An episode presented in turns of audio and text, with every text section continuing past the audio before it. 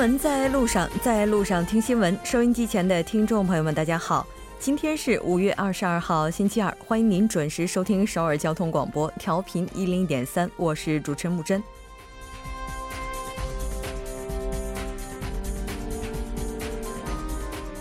二十一日已经抵达北京待命的韩国记者团八名成员，最终未能踏上飞往北韩元山的航班。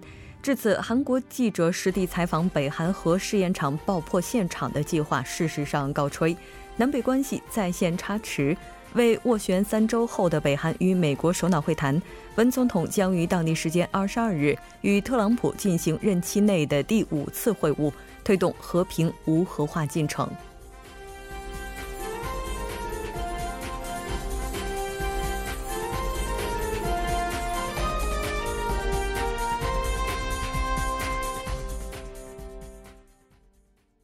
好的，来关注一下今天的要闻新闻。在韩国，外媒记者团启程赴北韩采访核试验场拆除。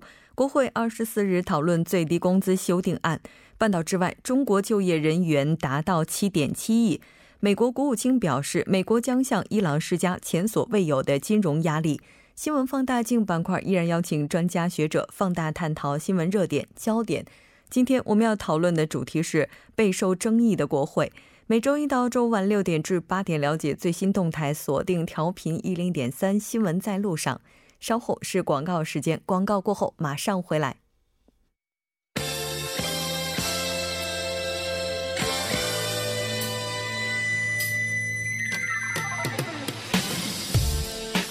新闻在韩国带您快速了解当天主要的韩国资讯。接下来马上连线本台特邀记者周玉涵，玉涵你好，主播你好。很高兴和您一起来了解今天韩国方面的主要资讯。那在今天开场的时候，我们也提到了外媒记者团已经正式启程前往北韩。那我们拿到的最新消息呢，也显示，那这些外星记者已经到达了当地。韩国记者团呢，也是最终没能够前往。是这样的，那么中美俄英四国记者团呢，是在二十二号的上午九点四十五分呢，在北京首都机场搭乘前往北韩元山的高丽航空包机启程前往北韩。目前的这些记者呢，已经是抵达到了元山。呃，奔赴元山的高丽航空登机手续办理窗口呢，是在当地时间的上午八点三十分左右结束了工作。韩国政府当天上午呢，是试图通过板门店的联络渠道通知北韩这些那个韩国记者团的一个名单。但是呢，北韩拒收，由此呢，韩国记者团搭乘高丽航空航班访问北韩的行程是告吹了。那么，北韩呢是曾于十二号呢通过外务省宣布，将邀请韩、中、美、俄、英五国的记者团呢是从北京乘这个专机入境，实地去采访北部核试验场的拆除现场。之后呢，十五日发来通知，将邀请韩国一家通讯社的四枚记者和韩国一家电视台的四名记者呢赴北韩采访。二十三号到二十五号销毁丰西里核试验场的一个活动，韩国记者团八人呢是在二十一号的上午和下午呢分两批抵达北京待命。主播，嗯，是的，没错。应该说这次韩国记者团未能够随行，我们了解到韩国这方面也是做做出了最大的努力了。那来看一下各界以及韩国方面是对这件事情怎样回应的。是的，那么本次这个受邀的这个记者团的媒体呢，是包括了新华社、中国中央电视台、美联社、美国有线电视新闻网、哥伦比亚广播公司、俄罗斯塔斯社以及这个天呃英国天空新闻台等。被问及北韩呢是否要求支付一万美元的采访和签证费时呢，记者们都纷纷予以了否认。呃，劳动新闻驻北京特派记者呢，就韩国媒体无法参与本次采访，就表示呢，他非常的呃希望韩国记者能够参加这样的采。访同为记者呢，他感到可惜。据悉呢，北韩核试验场拆除的准备工作呢，是准备工作是较为顺利的。北韩呢，向采访的呢是提供交通手段，对元山至吉州的铁路呢进行了维修和列车的试运营。北韩呢曾表示，将在原山外向那个外国媒体呢提供新闻中心和宿舍。韩国政府二十二号呢，以统一部长官赵明军的名义呢发表立场，对韩当天韩国记者团一呃访问这个北韩呃去见。证这个核试验场拆除活动落空一事呢，表示了遗憾。政府表示呢，北韩已邀请韩国记者。团呢到丰西里核试验场见证拆除拆除的现场，却不为此呢采取任何的后续措施。记者团导致记者团呢访问北韩计划落空，对此呢深表遗憾和惋惜。政府重申，履行南北之间达成的所有协议，结束过去的对立和反目，走向和解与和平的繁荣新时代呢，是南北首脑签署的板门店宣言的宗旨。但尽管如此呢，北韩根据承诺按原计划开展无核化初期的一个措施，也就是关闭丰西里核试验场这一点呢是值得关注的。韩方呢期待此举呢将会有利于北韩与美国首脑会晤的成功举行。政府表示呢期待北韩今后呢继续采取实质性的措施，实现半岛全面无核化和持久和平稳定。韩方也将通过南北和韩美紧密合作，共同努力。主播，嗯，是的，没错。那其实大家现在最大的担忧还在于，接下来这个北韩和美国的首脑会谈能否正常的去举行？我们来看一下。是的，那么韩国青瓦台国家安保室室长郑义荣二十一号呢，在随同总统文在寅访美的专机上接受媒体采访时表示，北韩与呃美国首脑会晤百分之九十九点九会如期举行。目前呢，韩美正在努力的去理解北韩的立场，为种种可能性提前的去做准备。郑义荣表示呢，本次韩美首脑会晤的主要目的呢，是在于就如何牵引今后局势的发展坦诚的交换意见。呃，因此呢，本次首脑会谈的进行方式呢是与以往不同，将会以首脑单独会晤为主。两位领导人呢将会用充分的时间呢坦率的去交换意见。作为随行人员呢，也无法去预测两位领导人的谈话内容，这也是本次首脑会谈的最大的一个优点。对于这个韩美首脑会谈的议题呢，郑义荣称，双方将就如何促六月十二号的呃金特会圆满成功呢达成重要的共识，并就如何保障金特会上达成的这些协议顺利的去落实呢坦诚的进行交流，期待着呃韩美首脑呢能够在会谈上就如何达成这两项。这个目标呢，充分的去交换意见，呃，那么本次的首脑会谈呢，没有任何的前提协调以及事先确定的协议内容，双方呢将只就这两个话题呢进行讨论。主播，嗯，是的，没错，因为毕竟接下来三周后的这个日程是最为至关重要的。那我们也看到说，也许在接下来当地时间二十二号进行的韩美之间首脑会谈上，文在寅也会受到来自美方的压力。那这条了解到这儿，我们再来看一下下一条消息。好的，下一条是国会二十四号讨论最低工资修订案。嗯，是的。那我们来看一下这次讨论主要的焦点应该是什么？好的，据国会和劳动节二十二号消息呢，国会环境劳动委。委员会呃，雇佣劳动小委员会二十一号呢是举行了最低工资编入的一个会议。那么该会议呢是持续到了第二天的凌晨，但是呢最终没有达成协议。最后与会双方呢是决定呢二十四号再度开会讨论该问题。但是在二十四号举行的会议上呢，能否通过该议案呢仍然是个未未知数。本次讨论的核心焦点呢就是奖金以及现金的一个住宿费等问题。民主工会呢为了阻止会议的召开呢，于二十一。一号的下午，在国会门前呢举行抗抗议活动，在试图进入国会的过程当中呢，与警方发生了冲突。随后呢，参与示威的人员呢举行静坐以示抗议，表达了强烈的不满。韩国工韩国劳动的工会呢也是站出来，希望该议案呢能够再度重返至最低工资委员会进行重新的协呃协商。那么正义党呢也是出面为工会应援。正义党议员李珍卫呢就表示，距离决定今年最低工资呢还剩下一个月左右的时间，在此基础之上呢，还有一个充分的协商的可能。因此呢，国会应在其中呢发挥一个比较重要的作用。主播，嗯，是的，没错。之前我们在节目当中也提到过，说如果按照县政府的承诺，到二零二零年的时候实现最低时薪上调至一万韩元的话，在下半年这个修订案确实是需要提上日程了。那这条了解到这儿，我们再来看一下下一条消息。好的，下一条是韩国家具品牌生产床垫检测出放射性物质，政府勒令禁止销售。嗯，是的。那这条消息我们之前在节目当中也是提到过的，先来跟进一下最新的进展。好的，针对韩国家居品牌大正生产的床垫被检测出含有放射性物质一事呢，呃，原子能安全委员会二十一号就作出指示，勒令该厂商快速安全的回收床垫，并停止一切的销售。呃，原子能安全委员会呢，对大正生产的使用独居时的二十四款床垫呢进行了安全的检查，发现其中的七款床垫呢是超出了安全的标准。呃，随后呢，呃，原子能安全委员会十九号是勒令厂商对相关的床垫进行回收。主播，嗯。是的。那我们来看一下相关企业他们是怎么回应的。好的，那么大镇呃大镇呢是随即整合自家的一个流通网络，开启了这样一个回收的作业。公司决定呢是在本月二十四号呢是扩充人力，力争呢每天回收两千个床垫，并在一个月之内呢完成这样的一个回收。公司呢是将把呃含有独居室的这个床垫回收之后呢，对内部和海绵进行拆解后单独的进行管理。原子能安全委员会和韩国原子能安全技术院呢也将派出团队全程的去监督大镇的一个。整个的回收过程，原子能安全委员会呢正在对大镇剩下的这个呃十七款当中的十六款床垫样品呢进行检验，检验工作呢是将于二十三号结束。如果确认含有这样放射性的物质呢，也将采取同样的一个回收措施。主播，嗯，是的，没错。那因为毕竟这个消息被爆出来之后，也是引起了太多人的担忧。当然，我们也希望最终的安全结果能够早日发布。非常感谢玉涵带来今天的这期连线，我们下期再见。再见。稍后来关注一下这一时段的路况、交通以及天气信息。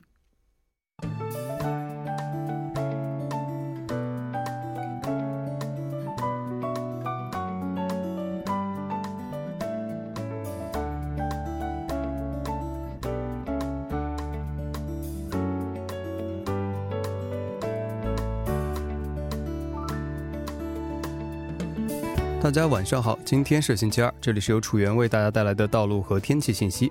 现在是晚间六点十三分，让我们来关注一下这一时段的路况信息。在百济古坟路方怡交叉口至石村站交叉口的二车道上面，之前进行的道路施工作业目前已经结束，道路恢复正常。不过受晚高峰的影响，车流汇集，该路段的拥堵情况较为严重。接下来是在彭塘水西路青潭大桥方向水西车库附近至滩川一桥的路段，由于车流的增加，道路拥堵。相反方向，青潭大桥北端至南端的路段，同样是由于受到流量大的影响，出现了交通停滞。接下来是一则道路施工消息，在奥林匹克大路河南至机场方向，因为对新川二桥的该路段的设施物进行清洁作业的关系，该路段的四个车道当中的一个车道会进行部分的临时管制。施工时间从今天晚间十点开始，直到次日的早间六点截止。还请各位车主朋友们参考以上信息，提前变道行驶。好的，让我们来关注一下天气。随着气压槽的影响逐渐减弱，受中国中部地区东进的高气压影响，明天早间全国维持阴天的状态，到午后天气将会逐渐放晴。雨停后，西海岸和部分的内陆地区将有可能出现黄沙的天气，还请各位听众朋友们提前做好防护措施。好的，来关注一下首尔市未来二十四小时的天气情况。今天晚间至明天凌晨多云有阵雨，最低气温十三度；明天白天晴，最高气温二十三度。好的，以上就是这一时段的道路和天气信息，我们稍后再见。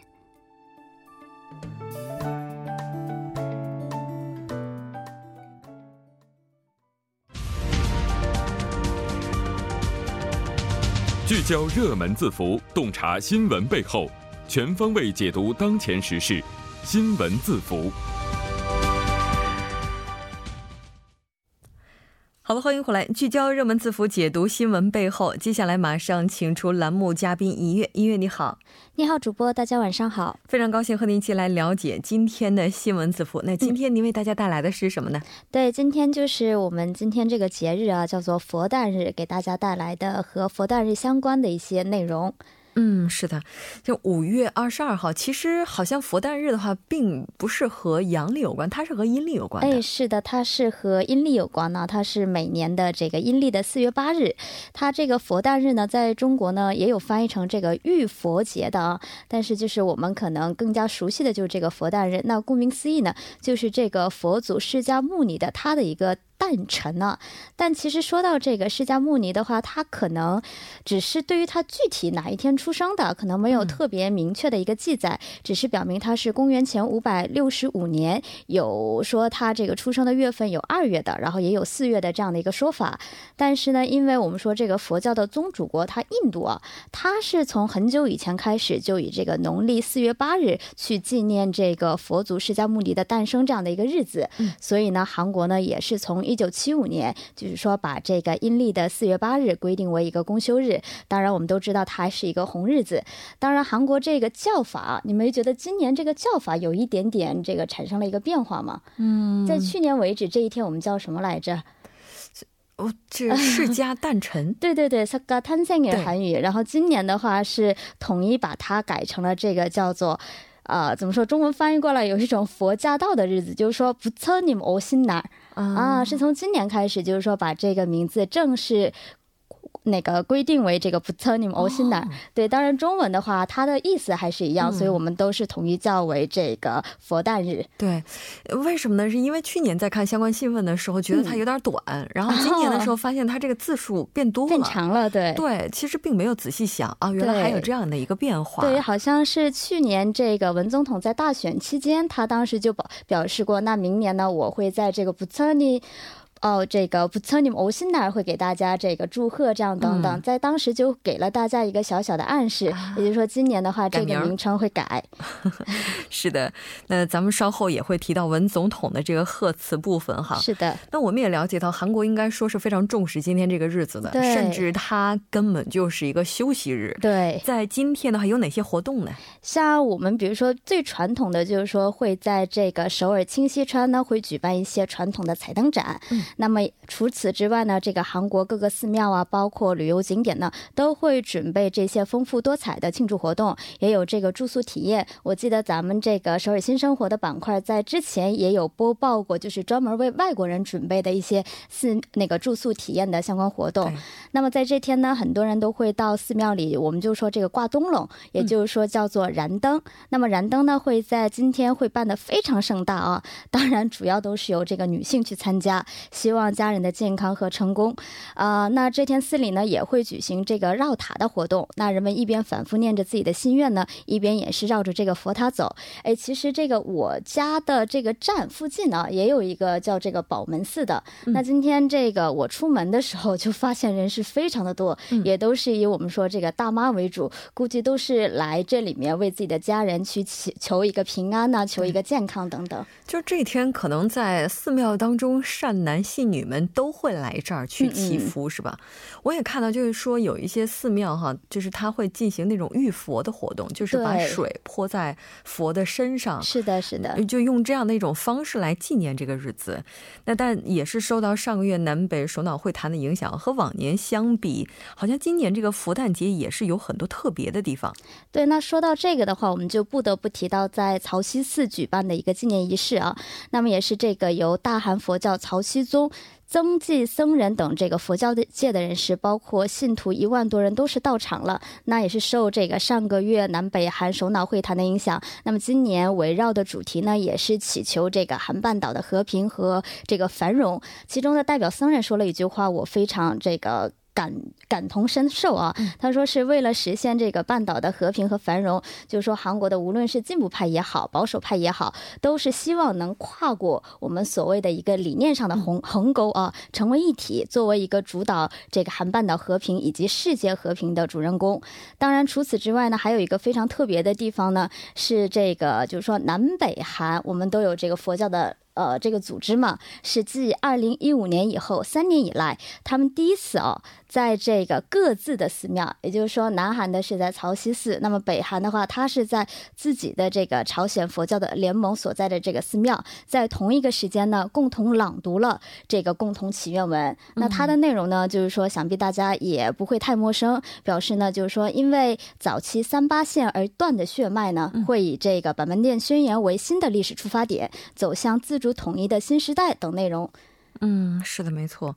其实我们总觉得宗教它应该是独立于政治之外，但在这个时代或者说在这个世界上，又有谁能够真正脱得了俗？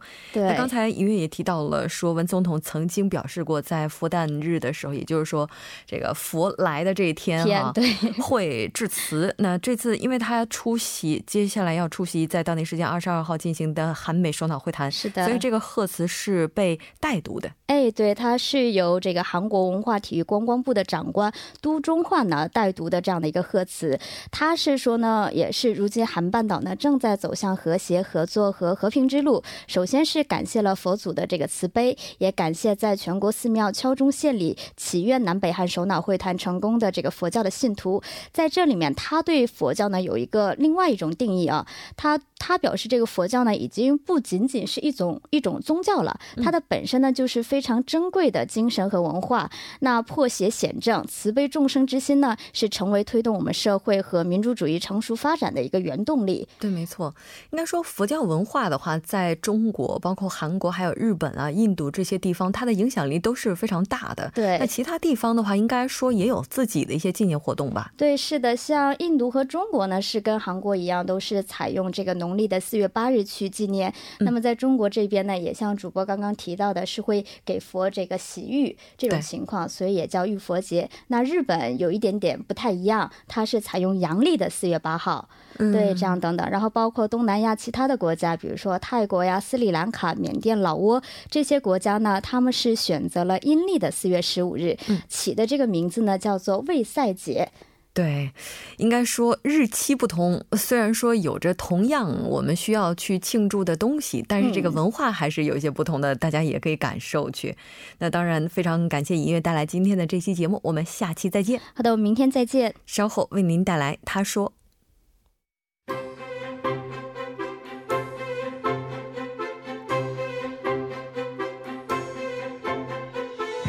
新闻在路上，在路上听新闻。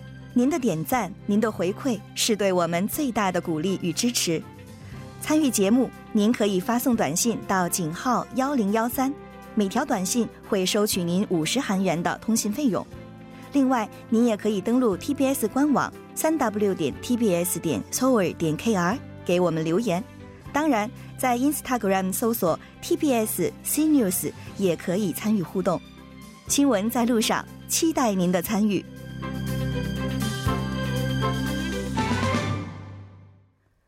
好的，欢迎回来听他说评舆论内外。接下来马上连线特邀嘉宾，来自首尔 Digital 大学的郑明书教授。郑教授你好，主持人你好，听众朋友大家好，我是首尔 Digital 大学中国学系的郑明书，非常高兴和郑教授一起来了解今天的他说。那还是来看一下今天的语录是什么呢？好，今天的语录呢是최악입니 다， 王가도못건집니 다。 中中文是最糟糕，捞不到成本。这句话是在全南呃广岛郡网箱养鱼场的孙某先生说的话。嗯，那为什么会这么说呢？因为我们知道在韩国的话，广岛郡应该是盛产鲍鱼的地方。那这个价格现在究竟跌到什么程度了呢？呃，在这个全南广岛养鲍鱼的孙某表示呢，养鲍鱼。 养鲍鱼产业一向都是丰收，不过目前的价格暴跌，实在是哭笑不得。二零一四年一公斤鲍鱼价格是五万韩元，不过三年下来却降到了两万八千。呃，养殖鲍鱼的渔民在养殖。这个养殖场养殖这个制备，也就是小鲍鱼的时候，给这些小鲍鱼吃两三年的海带，再加上雇人费用，要是这个鲍鱼价格像这样一直跌下去的话，渔民在经济方面会承担不起。一般鲍鱼养了两年多就变得非常大，可以好价格卖到市场去，但是物物量销售不出去，于是这些大鲍鱼呢就堆在养殖场里。嗯。那刚才您提到的这个价格，可以说基本上跌了一半儿。那鲍鱼本身的话，它是属于一种高价的海产品，这个价格为什么会跌得这么厉害呢？呃，这个鲍鱼被称为贝类的贵族，是因为鲍鱼是高价海海产品。那么，不过鲍鱼的原产地价格呢，这个月下来暴跌了最多。那么，全南管岛生产的鲍鱼占韩国国内鲍鱼总生产量的百分之七十四。因为鲍鱼价格暴跌呢，是全南管岛受到呃。因为这个价格暴跌，所以城南管岛受到很大的打击。那么价格暴跌的原因有下面几个：第一个是由于经济不景气带来的消费。滞呆呃呆滞，对不起。第二是由于这个禁禁止禁止不正当请托法与收受这个财务法的影响。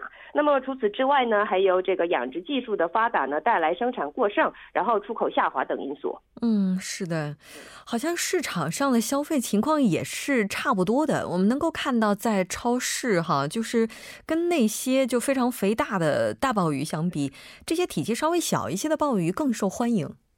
是是，鲍鱼的苦战是今年春节的时候在市场已经感觉到了，因为消费者呢青睐石呃比较石石头大鲍鱼，因为消费者青睐小的，那么石头大的鲍鱼呢被小鲍鱼被替代了。那么业界人士分析，这是因为由于禁止不正当请托法不买这个高价礼物的缘故，还有很多餐厅呢因为要追求利润，更喜欢小鲍鱼。那么管岛鲍鱼这个月下来堆积的物量达到五千八百吨，其中大鲍鱼呢达到三千两百吨。嗯，是的，鲍鱼是非常名贵的海珍品呢。刚才也提到了，它整个养殖的成本也是非常高的，所以当这个物流一旦出现流通不畅的话，可能给养殖的这些商家或者说就各方面的都会带来非常大的一些影响哈。那虽然说这个价格在在跌，但产量好像是在一直不断的攀升。是的，这个消费者青睐小鲍鱼，不过大鲍鱼的供应量也就是产量攀升，导致了这个价格下跌。几年下来，养殖渔民减少了。不过呢，由于生产技术的提升，生产力呃生产量比跟这个四年前比比起来呢上涨了两倍以上。二零一四年韩国国内产量是九千四百吨，不过今年呢将会达到一万八千多吨。嗯，是的。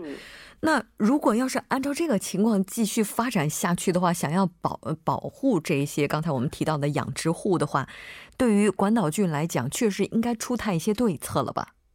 是的，是的。那么广岛渔民呢，在这个月底呢，要举办这个鲍鱼特别减价活动，主力主力产品是大鲍鱼，大鲍鱼每公斤呢便宜七千到一万韩元。那么金中奖韩国鲍鱼产业联合会本部的呃本部长表示呢，通过打折销售活动呢，耗尽这个一千多吨的大鲍鱼是本次活动的主要目标。然后这个因为广岛郡呢，也为价格下跌长期化做做过准备，今年七月呢将会出台这个。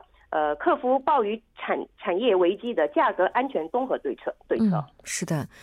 当时代在发展，人们的消费模式发生转变的时候，那对于这些养殖户来讲，也确实是需要去转变自己此前的一些经营方式，这样的话才能够保障自己不被市场淘汰掉。